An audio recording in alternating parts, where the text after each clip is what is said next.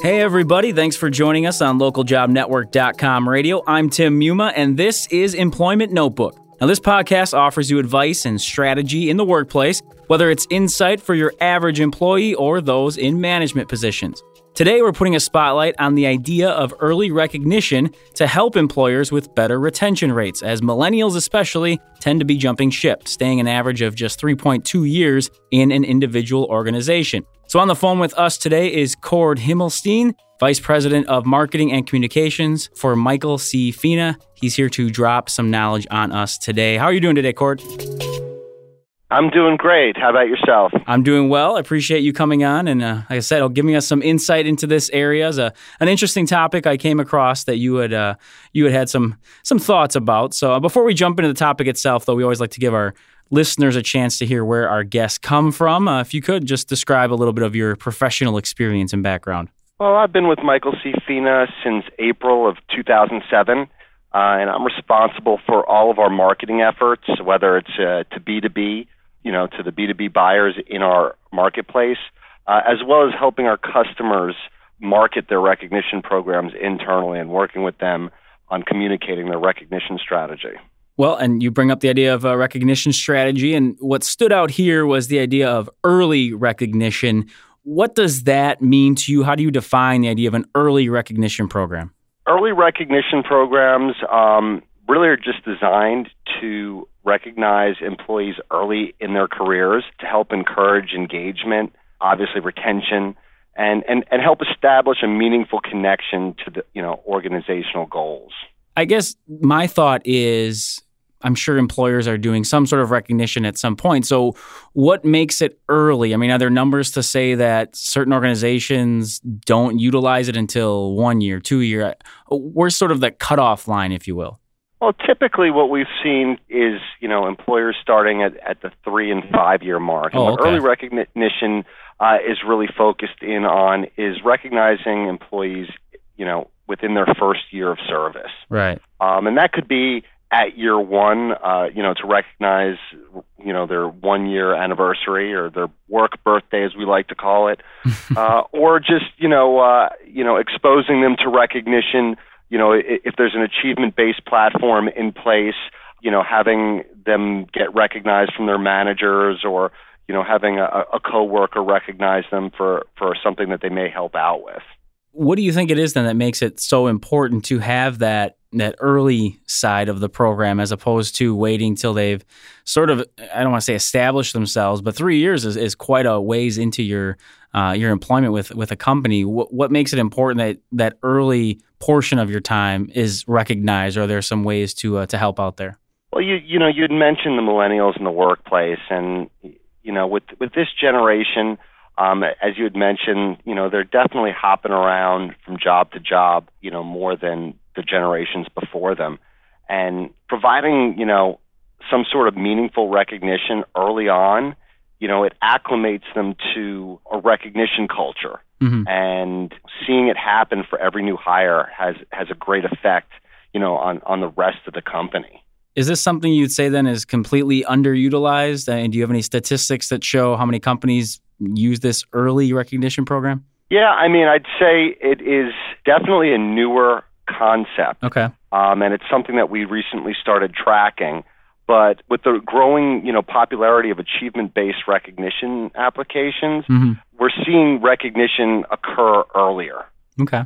Well, to give our listeners an idea, as you said, it's kind of new and, and there might not be that many organizations, uh, percentage wise, that are utilizing it. I want to get into some of those practices that uh, you've touched on um, in a piece that you had written. Uh, first of all, is this something that is done at just department levels? Is it a company wide idea? Give us a little bit of uh, how that works and maybe how it's broken down. I mean, I think that it needs to be a, a company wide initiative. Obviously, in larger organizations, uh, you know, people have different circumstances in their work lives. Right. Um, they may not be in the same location as their as their managers. You know, they may be a driver or out there on the road. Hmm. So an experience for one person is going to be, you know, or or an experience for an employee in one department may be different than than a different department. If they're out there on the road and there's not a group of people to show the recognition and, and share the recognition with, um, technology may play you know a bigger role. Whereas if you're in an office environment, the recognition can be a bit more personal and, mm-hmm. and you could get others involved with it. Well, speaking of having others involved, how important is it? What is the value in having those senior leaders also be involved? I mean, you can see it, you know, the department managers and maybe their supervisors and so on and so forth. But what's the value of having really the top of the food chain involved as well? Well, when the senior leaders are involved in in the recognition programs, it creates this culture of recognition that trickles down, and the ranks become a part of the day to day, you know, experience. Mm-hmm you know, they really, you know, senior leadership sets the culture, and if they're a part of the recognition, you know, on the day to day level, it's going to resonate throughout the organization. Sure. Oh yeah, no, that, that, makes. I mean, that makes perfect sense. Clearly, if they're involved, um, the impact it would make. How about at the lower levels, so to speak, for lack of a better term, really, uh, as far as peers, uh, you know, employees that are on the same level, maybe they've been there longer. I mean, do they play a role in in this at all? Is there any sort of teamwork? How does that play together? I mean, again, it goes back to a culture of recognition, and culture is made up of everybody at the company. So if if an employee or a coworker has the opportunity to recognize somebody for great work or or a coworker going above and beyond to help them out, that's definitely you know how they can be involved. Um, and also too, just you know when when they hear about recognition, uh, going over and congratulating somebody and, and really embracing it. Mm-hmm. Now, I had another question here coming up about um, the idea of coaching and development. We will get to that, but I, I, guess I wanted to give listeners an idea of when you're talking about recognition. Uh, what are the, some of the the items you are thinking, have in the back of your mind in terms of um, whether it be tangible uh, type items or if it's something that isn't necessarily tangible, but you see as being important on the recognition side, just to give listeners something to grab onto as we move forward here.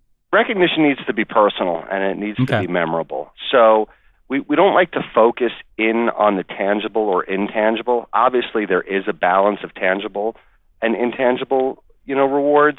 For the tangible rewards, you really need to take into account all the, the different generations and demographics of the workforce. So, you know, in the past, service awards and, and recognizing years of service, we see that catalogs offering a variety of gifts, you know, is really offering somebody a choice is always so better than just surprising somebody without you know understanding you know what their needs or likes are so sure. offering somebody a choice in terms of what they can select as a reward if you have a, a very close relationship with your employee though uh, or with a coworker getting them something that that's personal and speaks to them directly is also a, a great thing. Mm-hmm. So, for example, if you know somebody's a, a huge basketball fan, you know, getting them tickets to a game, or if that's too pricey, getting them a, a cap or or you know some kind of mug with with the team on their desk, knowing that they're a fan of that team or that sport. Sure. So that's where it, it gets personal. But if you're not able to do that, and, and those connections you know, some people at work you're closer to with others. And if that doesn't work, you know, offering a choice uh, and making sure that all the selections can appeal to the different generations and, and, and demographics in the workplace is, is the way to go. In terms of intangible, just a thank you, you know, sending somebody a nomination, an electronic certificate, um, just saying, hey, thanks for, for helping me out. And, you know, I really appreciate the extra effort um, and you know providing a, a certificate that they can print out and you know put up on their on their desk or you know uh, on their their you know bulletin board next to their desk. Right. Um, that goes a long way too. Do you notice any different impact one versus the other? And again, I understand that each person is going to be different, but generally speaking, do, do you notice anything with the early recognition program idea um, as far as tangible, intangible, or, or does it really just matter that that personal level as you talked about? What matters is the personal human approach and, and that it's sincere uh, and that's really what counts. Look everybody get likes to get a nice reward but we're talking about sensible affordable ways to you know engage using early recognition. So you're you're most likely not going to have a huge budget for early recognition right. but it, it's amazing what you know uh, an e-certificate can do or or a small token of your appreciation. Could be something, you know, even like a, a five dollar Starbucks gift card or, you know, a crystal memento. I mean, there's so many different ways you can show appreciation without breaking the bank. Mm-hmm. Well, I think the, the term you used right in the beginning of the, your answer there, the idea of being sincere, I think that, as you touched on, that's that's the most important aspect, no matter what it is that someone is offering up. Yeah, I mean, you're talking about people and and personal relationships and and working together. I mean, you spend more time at work than you do at home. So having a real genuine connection to your coworkers and the organization is really what we're striving for. How about the role of uh, coaching and development when it comes to uh, early recognition, helping with retention? Where do those strategies come into play? How how are they utilized to sort of all you know fit the pieces together, so to speak. Uh, because you know, I've heard things from experts about, you know, this stuff doesn't happen. There's no training. There's no development. There's no coaching. Um, so what what is the role? How does that all work? Companies are always trying to do more with less uh, to drive profits. You know, profits. So I, I can understand how coaching and development can take a back seat but it's important to encourage it by setting the goals and helping employees build upon their strengths and recognition can can help by communicating and reinforcing this message uh, that the organization is committed to their development and just really show the employees that that the company and their manager is there for them. Is there a long term effect you see with that, as opposed to somebody who maybe incorporates the idea of recognition, but there is no development, there's no coaching up? Uh, do you see a long term impact if that is uh, sort of utilized in the workplace? Yeah, I mean, you know, a, a little coaching and, and a little direction goes a long way. Everybody, you know, can use can use a little help and and work on their development and their management skills. So I, I think it goes a long way. Now you did touch on technology a little bit earlier, um, just in, in mentioning you know workplaces, quote unquote, are different. Somebody might be on the road, they might be working remotely.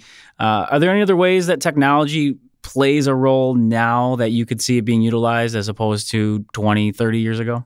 The reporting aspect of it is definitely a big factor, mm-hmm. as well as you know communicating and and really maximizing the reach of a program.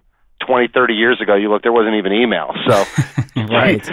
you know, you send that around an email about who's, you know, being recognized today or an electronic newsletter that the company puts together, you know, showing pictures of people being recognized. Uh, I mean, what technology has done for communication, especially in these types of programs, it, it's been awesome.